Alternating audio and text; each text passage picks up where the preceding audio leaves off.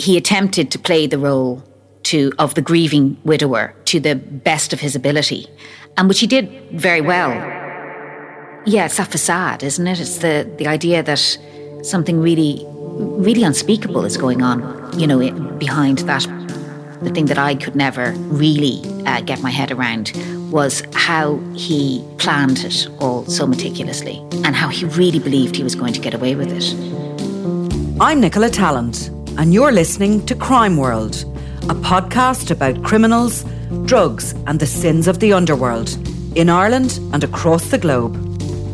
When killer Joe O'Reilly bludgeoned his wife Rachel to death at their home in the Naul in County Dublin in October 2004, he thought he'd get away with murder. But years after he was convicted to a life sentence for his dreadful crime, nobody could have expected that the former advertising executive would continue to fascinate the public. This week, he's yet again to be the subject of a new documentary to be screened on RTE, while a Channel 5 programme is also airing. So, what is it about ordinary Joe and his plot to kill 17 years ago that is rarely far from the headlines? And why do people still want answers to his awful crime? Today, I'm talking to journalist Jenny Friel, whose book, The Suspect, is the definitive account of murder in the Naul. She tells me about her extraordinary meetings with the killer as he protested his innocence, the gruesome murder tours he took her on in his home, and how his tall tales and desire for recognition eventually backfired on him in spectacular fashion. This is Crime World, a podcast from SundayWorld.com.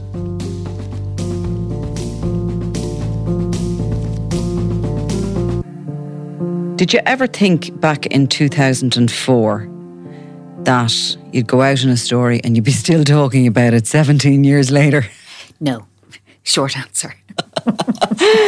right. Yeah, no, it was something that's just gone on. And still, like, you know, it's not just, you know, my professional life, but in my personal life as well. Yeah. You know, people ask about it. They always come round to it at a dinner party. Uh, well, sure, I was up in Ballyshannon at the weekend where my husband's from, and uh, one of his friends' fathers, like, you know, straight in with the, oh, I saw Rose Callaly on the route to television recently and wanted to know about where I thought Joe was, like, how, what yeah. he was up to or whether he was going to get out or and then in, in inevitably, they always ask about Nikki Pelley as yeah. well. Is he still with Nicky? Well, I mean, look, I have to admit, I even do find it a fascinating story, and I think mm. I've quizzed you quite a few times on it as well. I'm yeah. sorry to do it again, Jenny.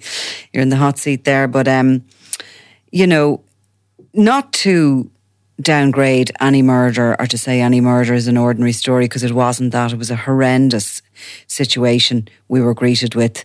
Um, a young mother battered to death in her house, um, a Garda team looking for a killer, and two little boys left, you know, without a parent. Horrendous.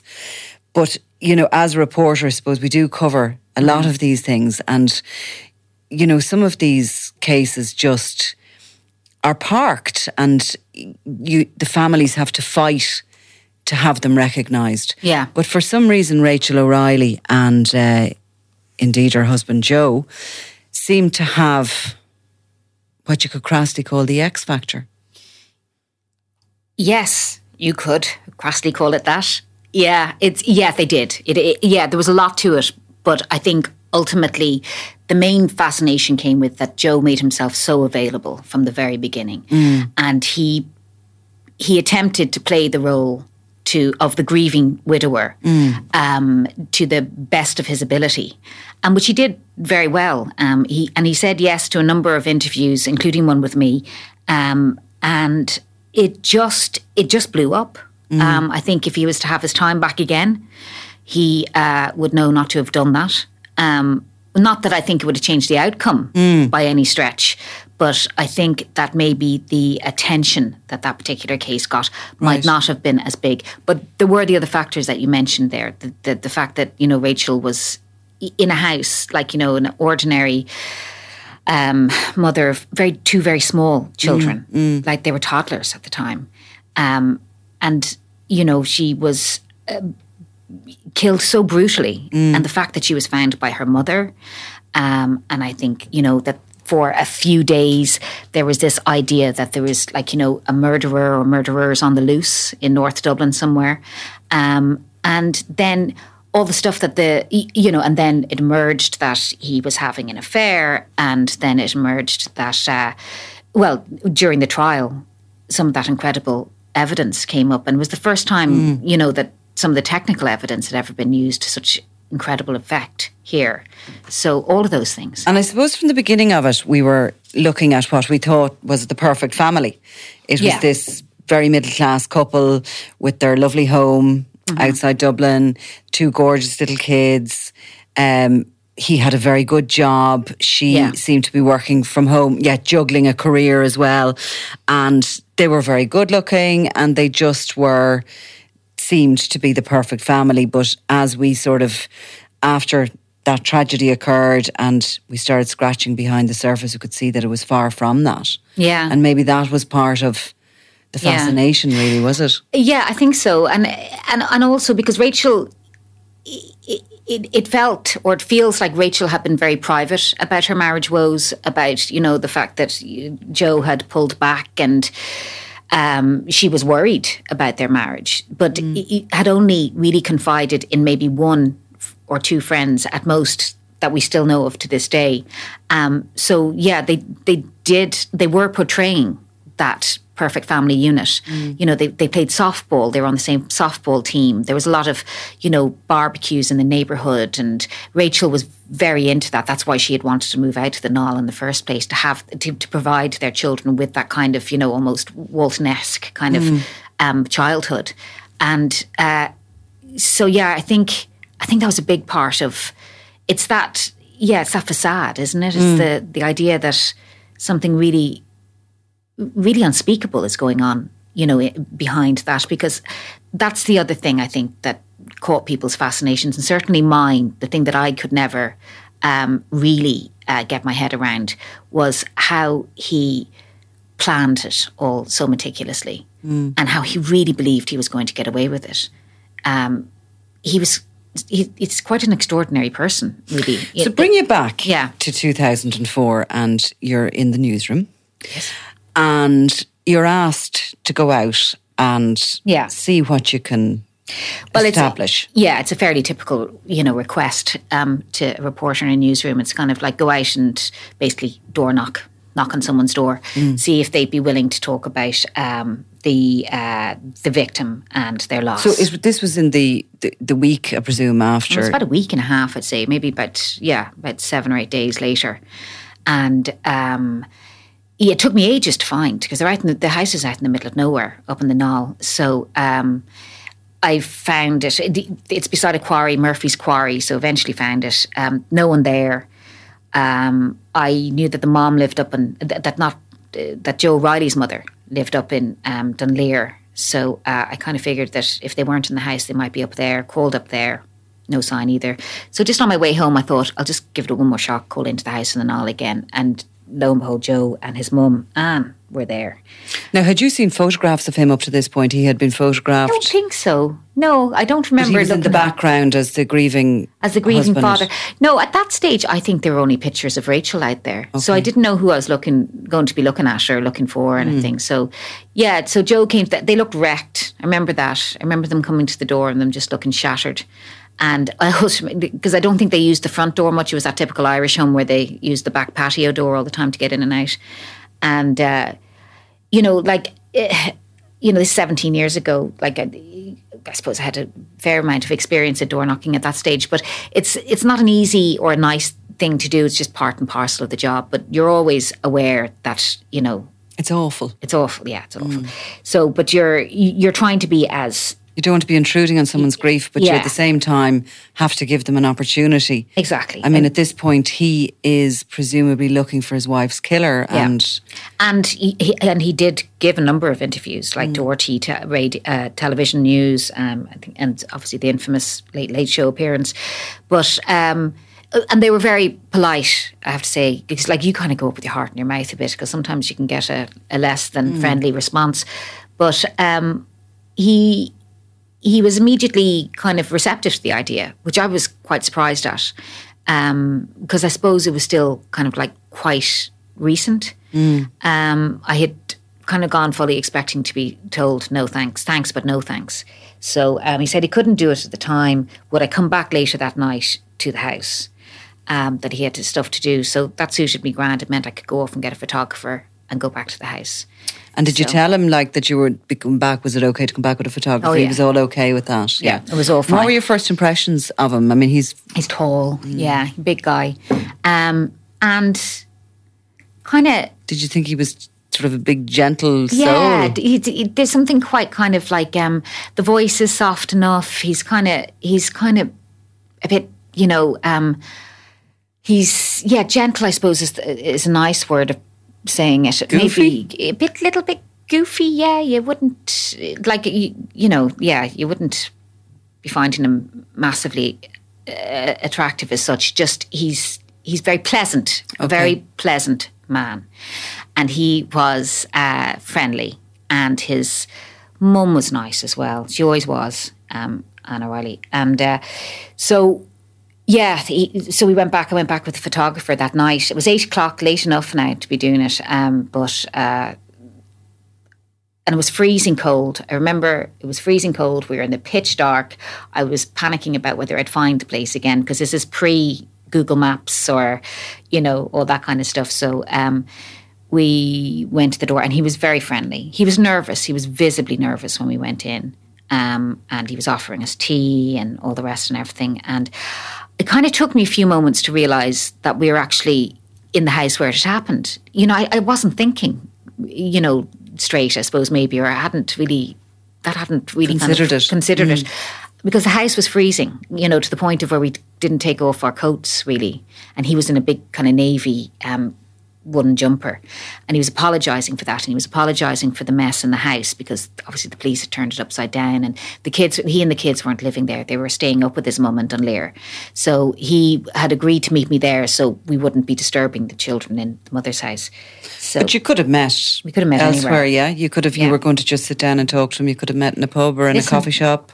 Listen to it for a reporter it's gold you know Mm. because it's all color you know like it's all it's all adds to the Mm-hmm. You're able experience. to describe what the house was like. exactly like you know there were notes on the fridge there were notes on the fridge i remember from the the children um like happy mother day kind of stuff you know like stuck with magnets and stuff i remember looking around and thinking looking at that and you do yeah that's a real moment where you just go god what happened here you know but um so yeah, he was lovely, and there was the embarrassing moment, and I've told the story a million times, but um, I'd forgotten to bring a notebook. Um, there was a bit of a kind of like a, a bit of a laugh about that, and he very kindly went off and got me a brand new hard book, kind of you know. He found you amusing that you'd forgotten yeah, I your think notebook. I think that kind of helped put him Yeah. at ease a bit because I was coming across as a bit gormless, I Mm. suppose. But um, so we sat down, and he was like we were there for about the guts of two hours, probably longer. And uh, he was great, like to interview. He like everything. He obviously wasn't telling me the truth, but uh, like you could ask him. But you, at the time, thought he was, and course, and he yeah. was, he was telling you the details of what happened, or he was he was telling you how he was feeling. Which both, both, because you walk them. You walk an interviewee through all of that stuff. You get them to tell you chronologically what happened, and then the the ultimate and the, the most important questions are how do you feel like how did that make you feel? Like and what's happening now and what you hope to happen?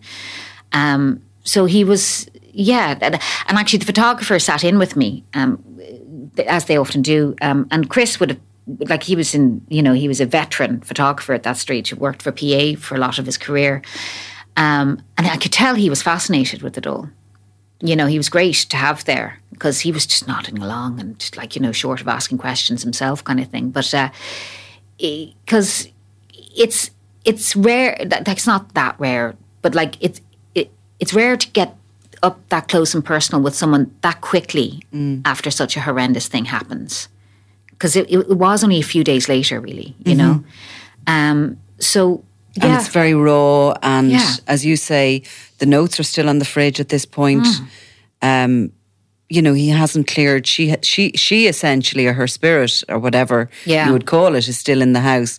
It's still a family home where a mother, probably that morning, fed her two children at that kitchen table and dropped them to school, and and then Yeah. their lives are shattered within a few hours later in the day. But um, So all of that is giving you a really good and powerful picture then as Oh, a yeah. writer Yeah. to be able to describe this devastation. Yeah, and and you know, like it, it's like a good book or a good movie. Like you know, something goes by very quickly because, like I remember, you know, sitting into the car afterwards and you know looking down and I think it was like half ten or something. We couldn't believe we'd been there that long, but we we packed a lot into it, you know. Um, and he was, he- and he was. Very, I thought he was being very stoic, you know, um, because he was, you know, he, and I felt that he was telling his story as best, or he was telling the events of what happened as best he could, because as you mentioned earlier, it's about, you know, doing everything you can to find the killers, and also.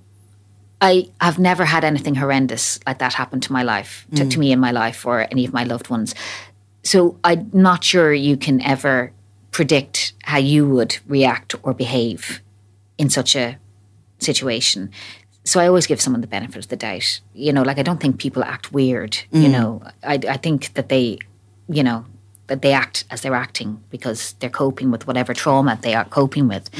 But um, he was good. He was, um, and he, you know, we, we talked, we, we went back to when they first met. He was telling me about her childhood, the fact that the family had gone to live in Australia for a year but had come back because they weren't happy. Had they, all, all the Callaly children had been adopted. And, you know, that was something that Rachel was, uh, you know, very um, involved in. I think that she'd made contact with her birth family not long before she was murdered.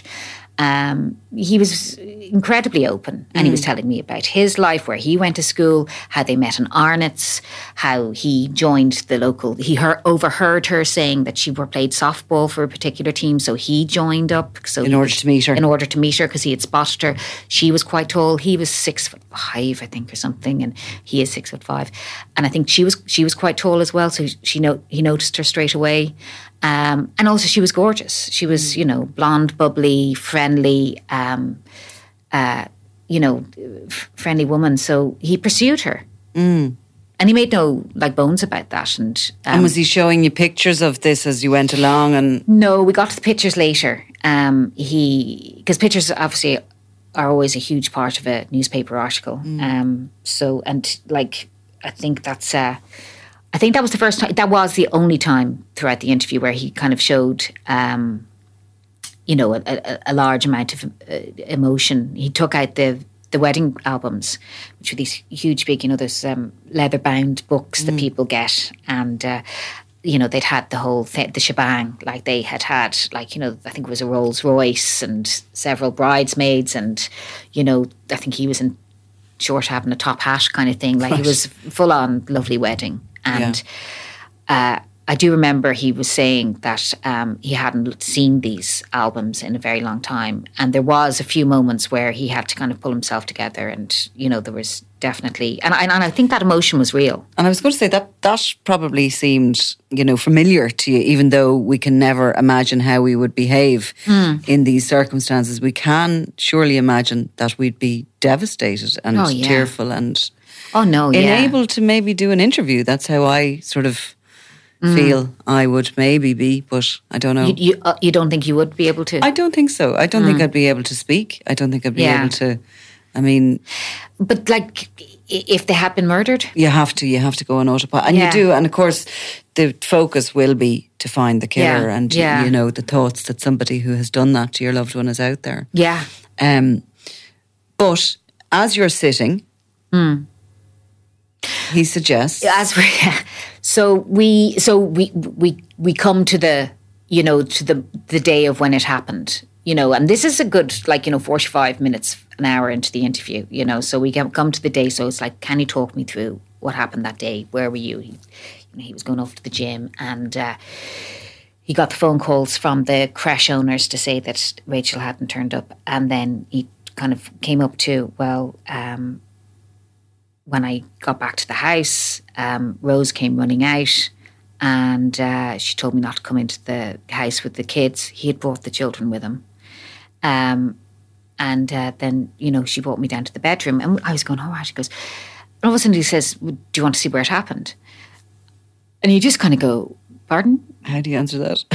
Well, you, you have to answer in the affirmative Yeah. because, like, it's a it's a great moment. You know, like it's you can't give you can't pass it up, even though you might not want to. and I remember kind of looking over at Chris and kind of going, "Oh," and he's going, "Well, yes."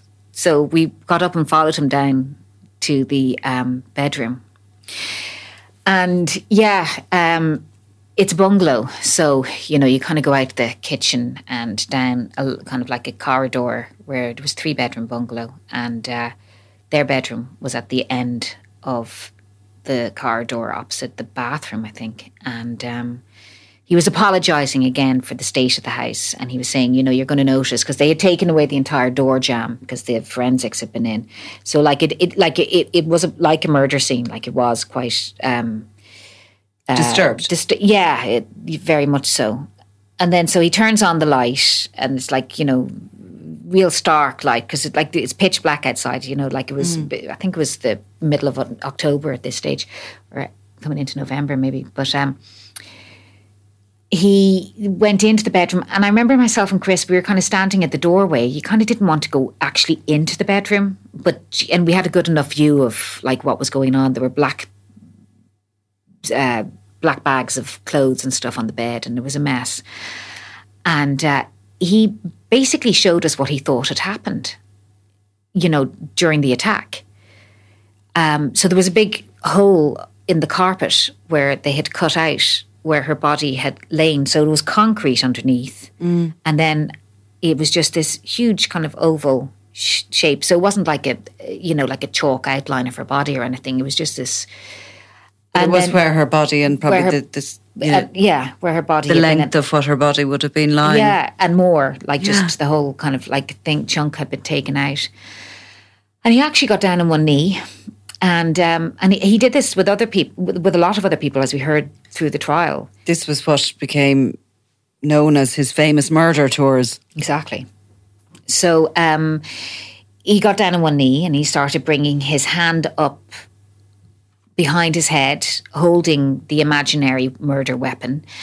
And he basically kind of like, you know, brought it down where he said he thought, you know, where, where well, where he knew because he had seen where her body was, where he knew Rachel's head had been, and um, basically said that yeah, this is what kind of like probably happened, and he, you know, she, the, the murderer brought like whatever the weapon was down in her head several times. And he did this repeatedly himself. Yeah, he did it about three or four times, and I remember that we were kind of. I just remember myself and what you say, you know, surreal. You, it's yeah, and you, you, you don't say anything. You're. I remember feeling quite nauseous actually, um, and because uh, I had to excuse myself to go to the bathroom at one stage just to.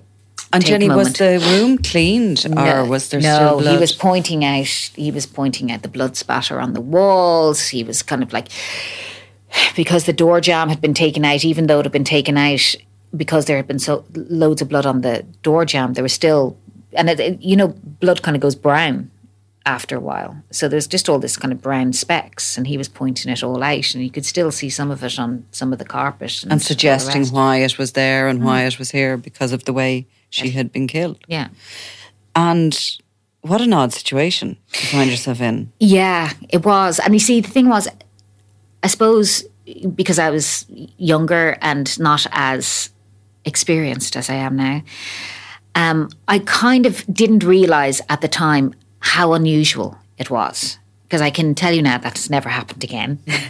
um, so I didn't really quite grasp how weird this situation was. Mm. You know, I I, I, I kind of came away, uh, but it was one of the things that the photographer mentioned to me in the car on the way down. He said, "In all my career, like you know, I've never, never gone, seen. never seen anything like that." And he was a smoker. You know, like you know, the minute we got into the car, he was like, you know, the fags were coming out, and he was, you know, puffing the whole way back to Dublin. But um, it was, yeah. But you had to go and steady yourself.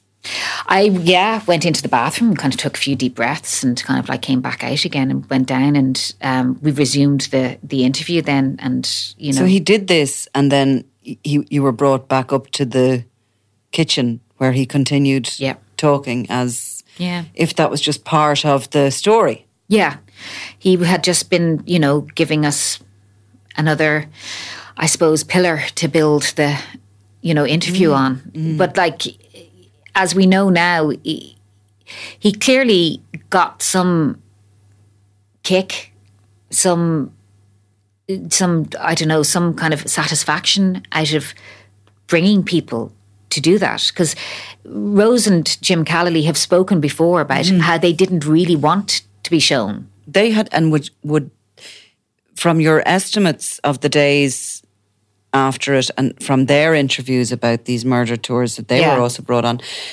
did theirs happen before or after yours? Oh, I'm not sure. I would imagine before because I think there was a lot of activity. Like you know, well, because the house was closed off for a while. So um, Did it feel rehearsed when you were brought on it? Yeah, that's fair. That's a fair point. It did. Yeah, for sure. Like I, I did kind of, you know, like yeah. If you're asking me, was it kind of spontaneous or was it? Did I feel he'd probably maybe done this before? Not that I gave it all that much thought at the time, but in hindsight, yeah, I would say that he had. uh, He'd done it a few times, all right, and we know he did. Like there were other friends that he did that, and not even friends, like vague, na- like neighbors that he would have known vaguely. Do you want to see where it happened? And the same scenario down on one knee and He told, I think during the trial, he said, one of the neighbours said that she hadn't really wanted to, but he had said to her that some people had said to him it brought them a sense of peace. You know, like that he, he had, so he was encouraging people to go down with him to the bedroom. mm. Now, when you went back and, and you finished the interview with him, I mean, you were obviously at that point through his reaction, initial reaction to the murder, and what he was hoping for, in other words, to catch the killer. Yeah. What sort of emotions did he ha- display after he had taken you on this weird murder tour? he, in the sense of when he was talking about who he thought might have done it, hmm. he was I, he was kind of saying there had been speculation in the papers at the time that it had been a gang that had been hitting North Dublin at the time, um, and so he mentioned that. And he said that, you know, it would have to have been someone who was quite strong because Rachel was quite strong and she wouldn't have gone down without a fight. I remember him saying things like that. Um, and that, you know, uh, and then there was a, you know, there was, he, there was, you know, him wondering about why, you know, that, that it happened down in the bedroom. And I did ask him at one point, you know, did he think that maybe she'd had an affair? Um, and he he was a bit taken aback at that question actually, and he was kind of saying, you know, well, no, I hadn't thought about that, but you know, maybe we'll never know now. But I don't know. So he was somewhat forgiving of her if she had. Well, knowing what we know now, um, you know, I think maybe All along, he was Yeah, well, he was. You see, and that's the that was always the thing about Joe O'Reilly. I think he always thought he was cleverer than he was. Like how he didn't think that his relationship with Nikki Pelley was going to come out. You know, or how he didn't. You know, just various other bits. how and he thought he was pieces. going to get away with How it. he Really, was well, he nearly did. Yeah. but we'll come to that. Um, you're describing it with some cynicism now uh, when you look back as you sit into the car and this weird situation Yeah. had happened. But at the time, you came away Oh yeah, believing that this was very nice man. Who a nice man who this suffered. had happened to, and you you. As you say, you can't expect how you'd react in that situation. So this weird mur- murder tour you had put down to the fact that okay, it's just a reaction to Yeah. Yeah what has happened. Yeah. So yeah. as you're driving away, you've met what you believe to be a, a tragic husband who's lost his wife. Yeah. And you see, you, you used the word cynicism there. Like, I'm going back to a newsroom filled with cynicism. Um, so, you know, I remember asking the photographer, Chris, um, you know, do you think he, he could have done it? And he goes, I don't know, but I, I, I really hope not. I liked him. You know, Right. so like that. So you weren't was- alone. Yeah. So I wasn't alone. So we did have that conversation. But and when we got back, I was very vocal in my, you know, um, because I- often in a lot of these cases as well, like there's, you know, cynicism can lead to, you know, Someone assumptions. in the wrong. Yeah, exactly. Mm. they lead to they can lead to assumptions being made that aren't right. So you know, like, and our job is to keep an open mind. You know, just as much as the Gardaí or you know whoever. So I was keeping an open mind. Mm. But you kept not only an open mind, but you also kept in touch with them. Yeah. And um, you, the case went on. He, some weeks later, went on the Late Late Show, and it was fairly clear at that point that Rose Callaly Oh yeah. believed Yeah. that he had more to do with it than he was letting on. well, that was the turning point, really, wasn't it? The Late Late Show. Um, and we know now that Rose had been told by Gardaí at that point. There's, it's really interesting. There was an interview that he did with RTE News with Rose and Jim, Jimmy, um, in I don't know whose house it was in. I think it might have been Rose and Jimmy's, but um, they were all sit. All three of them were sitting on the sofa together. I think, but I just remember them sitting quite closely and them being, you know, a unit and looking at each other when they were talking and, you know, being there for each other. And then a few weeks later, they went on the Late Late Show, and the it was the polar opposite. It was Ra- Rose could not look at him.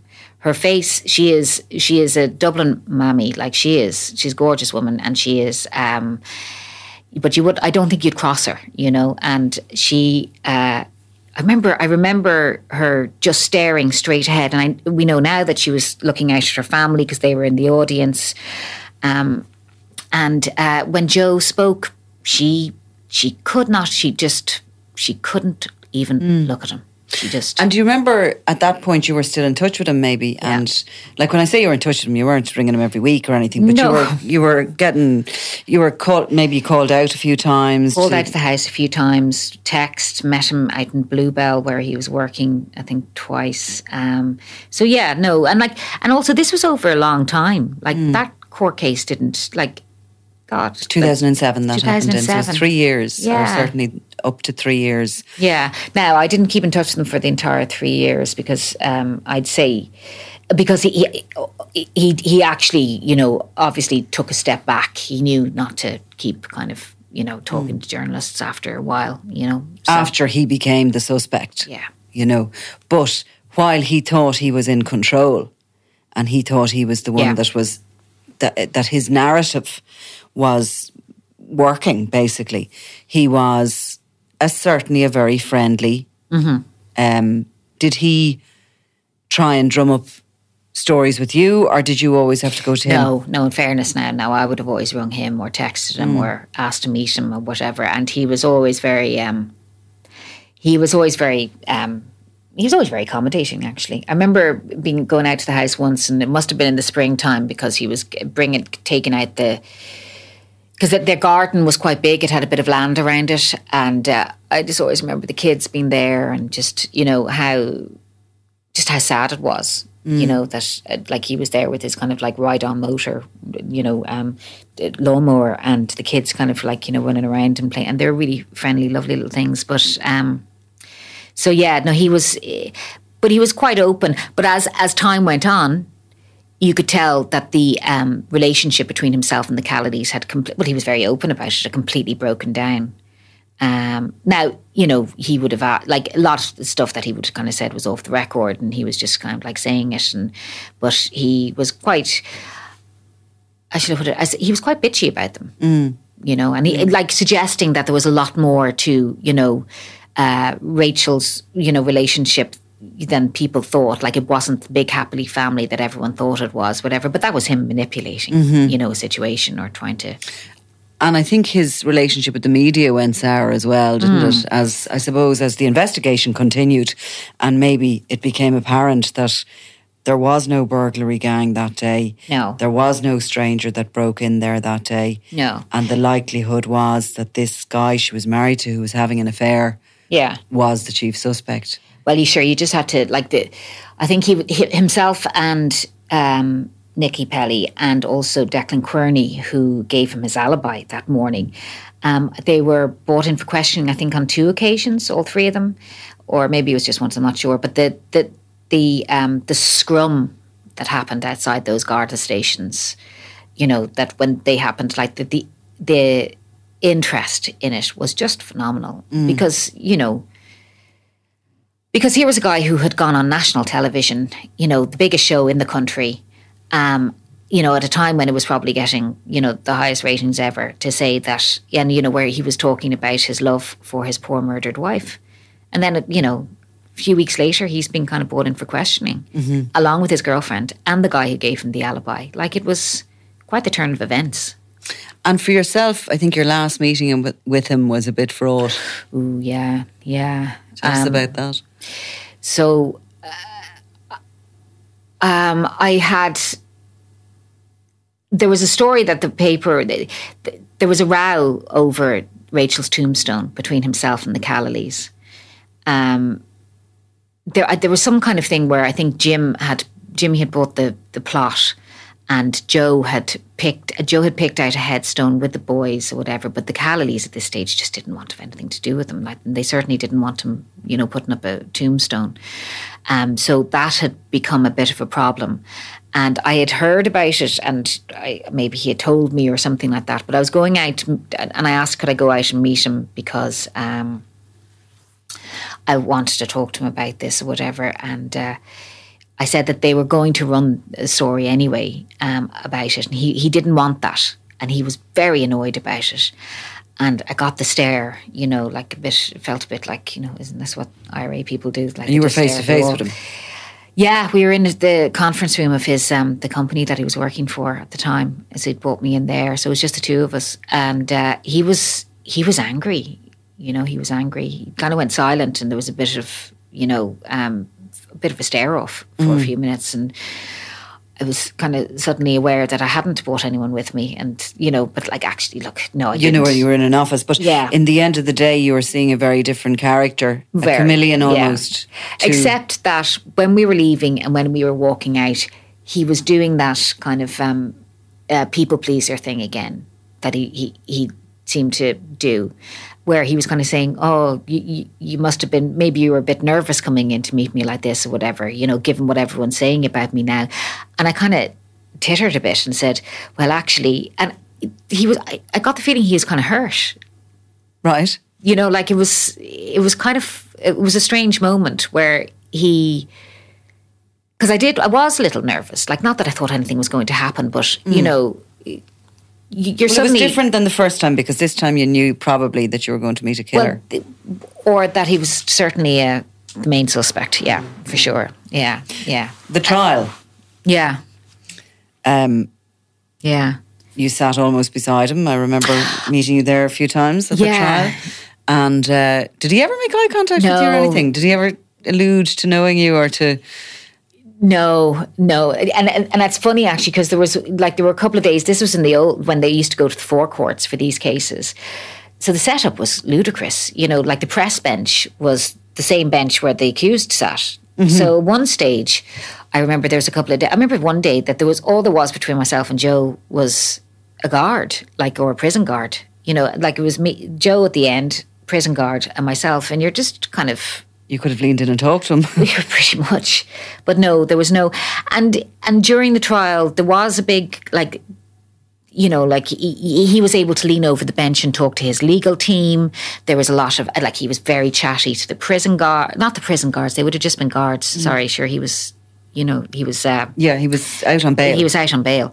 So he was, um, again, it was that people pleaser thing. He was like there was no kind of sitting there kind of being you know sullen or i'm a innocent man or obviously he was you know saying he was an innocent man but he was he, he's quite gregarious. He kept the act up really and the only thing that goosed him was the phone records. Yeah. And it was always said had he left the phone in the office yeah. that day because of course what is believed happened was he went out to the house he set up a, a, an alibi for himself yeah. to, to state that he was somewhere else outside the office. He went out of the house, bludgeoned her to death, um, made his way back to the office, yeah. and then staged well, that he was looking for her, that he was concerned she hadn't yeah. collected the kids. He was ringing around, yeah. and he made his way back to the house, knowing that her mother was going to. Well, he had run, yeah. So he was in. So he worked for a company that did kind of like outside broadcasting. So it was the bus station in Phibsborough, which he had gone to with this guy, Derek um. And uh, so it was handy for him because he was able to get onto the road that led straight out to the Naul. And, um, and like, that was all part of the evidence. Like, that those guards, the work they did, and that was incredible. Like, you know, just, you know, testing that route over and over again. Um, so he did. He got up and he got back down again to the bus station and then he started ringing around. Well, the crèche people rang rang him 1st to say that Rachel had not picked up one of the children. Then he started ringing around, and he rang Rose, and uh, he. Uh, I don't know if Rose remembers it, but I think at the time she kind of just had a feeling that you know there must be something seriously wrong if Rachel had not gone to collect the children. So she got in her car and headed out to the Naul. But he knew this. But he she knew he knew this in the meantime. So he went collected the two children who were being minded at the crèche, and in the meantime, Rose had gone in and found her daughter on the floor. And the scene that she described in court of that was just and has described. I was only listening to her recently. Yeah. I It mean, it, it it is. I mean, it was it's unspeakable what she just what she she saw and had to go through. And Yeah. the point you're making is that he knew he was going to put her through that. Yeah. He brought his children She- to that house with him. she came out and she said to him, Don't bring the children in. He was about to walk into the house with the children. And she came out and said to him, Don't bring the children in here. Rachel's up there and there's something wrong. So, like, you know, would he have allowed the children to go into the bedroom and seen their mothers like that, mother like that? You know, I don't think we'll It just know. really is a stark hmm. show of the lack of empathy that he, he has. Um, obviously, the affair with Nikki Pelley came out during the trial, um, and all the nasty things he was saying about Rachel in the background. He was found guilty and remains in prison. Yeah. But in prison has continued to protest his innocence. Yeah. Has appealed every which way he can Yeah. and has only recently decided he's not going to go to Europe because Yeah. he's probably coming towards the end of a life term. An average life term is 16 to 18 years, Yeah. and he has served 14 or 15 now. Yeah. Yeah. So High profile prisoner and- like him, Yeah. Uh, who still protests his innocence. Yeah, Mm. but he may or may not get parole. He is certainly very high profile, and I think Yeah. I think um, Rose Callaly still talks about him in order to Yeah. try and keep that profile up. Oh, absolutely. And she does, like, she's, the, her energy is incredible because, like, that family have been through a lot.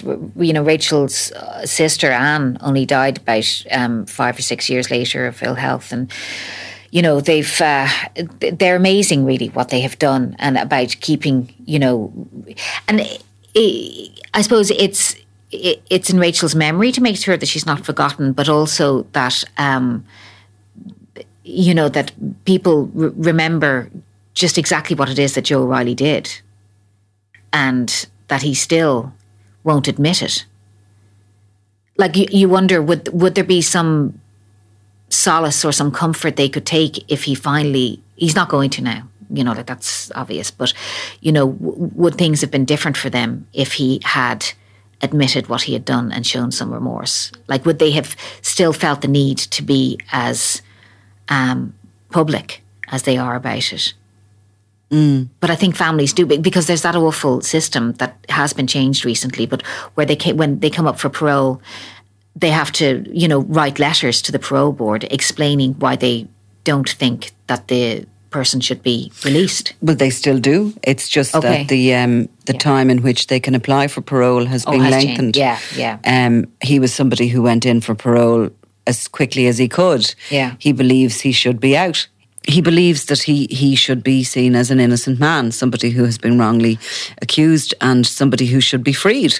Well, his family still believe that as well, and like you know, that's that's an important part of this. That and so you can kind of understand why he has behaved the way he does. His, from my understanding, his two boys believe him to be innocent. So you know, um, and that's their prerogative. But in hindsight and with some maturity,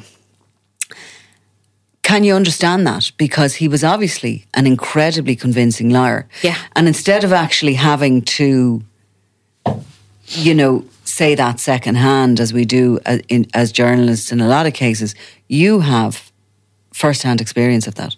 Yeah. Like there's there's an element of this that he did you know that he did it for those boys in a way because he didn't because he knew that those boys would be taken off not taken off him. He did it so as he didn't have to be the McDonald's dad. Yeah. Basically so main custody would, would have been given to rachel and he knew that. There was a whole section in the, the trial about you know that he had tried to basically get her you know framed as being an unfit mother and the social services had called out and interviewed them and you know uh, over whether she was being too aggressive with the children um, and all that kind of thing. And that was his that was one of his efforts to try and maybe kind of get sole custody of the children. And when he saw that wasn't working that's why he went down the route of murdering her. So you know he wanted he wanted a family, but he just wanted Nikki to be there instead of Rachel. And Anne has often talked about that. Like, what, you know, they could have just divorced. Rachel could have gone on and met someone else. But he didn't want that because he didn't want to be, as you say, a weekend dad. He wanted to possibly just continue the way things were in that house. He moved those boys back into that house after the murder. And tell me this much because, you know, you wrote the book, The Suspect, and you're regularly still yes asked to talk about it and to yes. talk about the mur- the famous murder tour, etc. Um, do you think about it at all outside that? Do you ever consider it? Do, do you ever think about that night in that house, and have you mulled over what it was he was doing? I think I think there's a certain part of you that has to kind of block that stuff out because if you did kind of, I, tell you what has put me off. I, am not a huge fan of crime shows um, that involve that kind of stuff because I just, you know, because I think you can, you can kind of put it into the realm of almost that it doesn't happen. You know that it's just some comes out of someone's imagination, whereas in fact, like this stuff is real like this is what some people are capable of, and that's that's Whereas awful. crime as a genre has almost become or has become an area of entertainment, and people use it Yeah. as entertainment, and they watch shows, these and they shows want all this. But you actually physically stood there and saw Yeah. that. And I, yeah, and I just I, like like it's not entertaining, you Mm. know. Like it's just uh, like I, I do understand the, the you know the the interest in it and the fascination, absolute fascination with it. But um, yeah, I think maybe it would have like I don't I can't read thrillers and stuff. Like a, suspense kind of makes my heart race in ways I don't like. Um, so I don't think that. Yeah, it kind of like it had that I think effect on me. Um, and also you know, this would have happened anyway as like, you know, things went along, but I'm a little less naive and trusting, I think, now. Um, I would uh, hold my wish about whether, you know, if someone was to ask me whether they, I thought someone was innocent or not, I, I would I would say let's give it some time. Let's wait and see. let's wait and see. Yeah. Uh, Jennifer Friel, thank you very much. Thanks.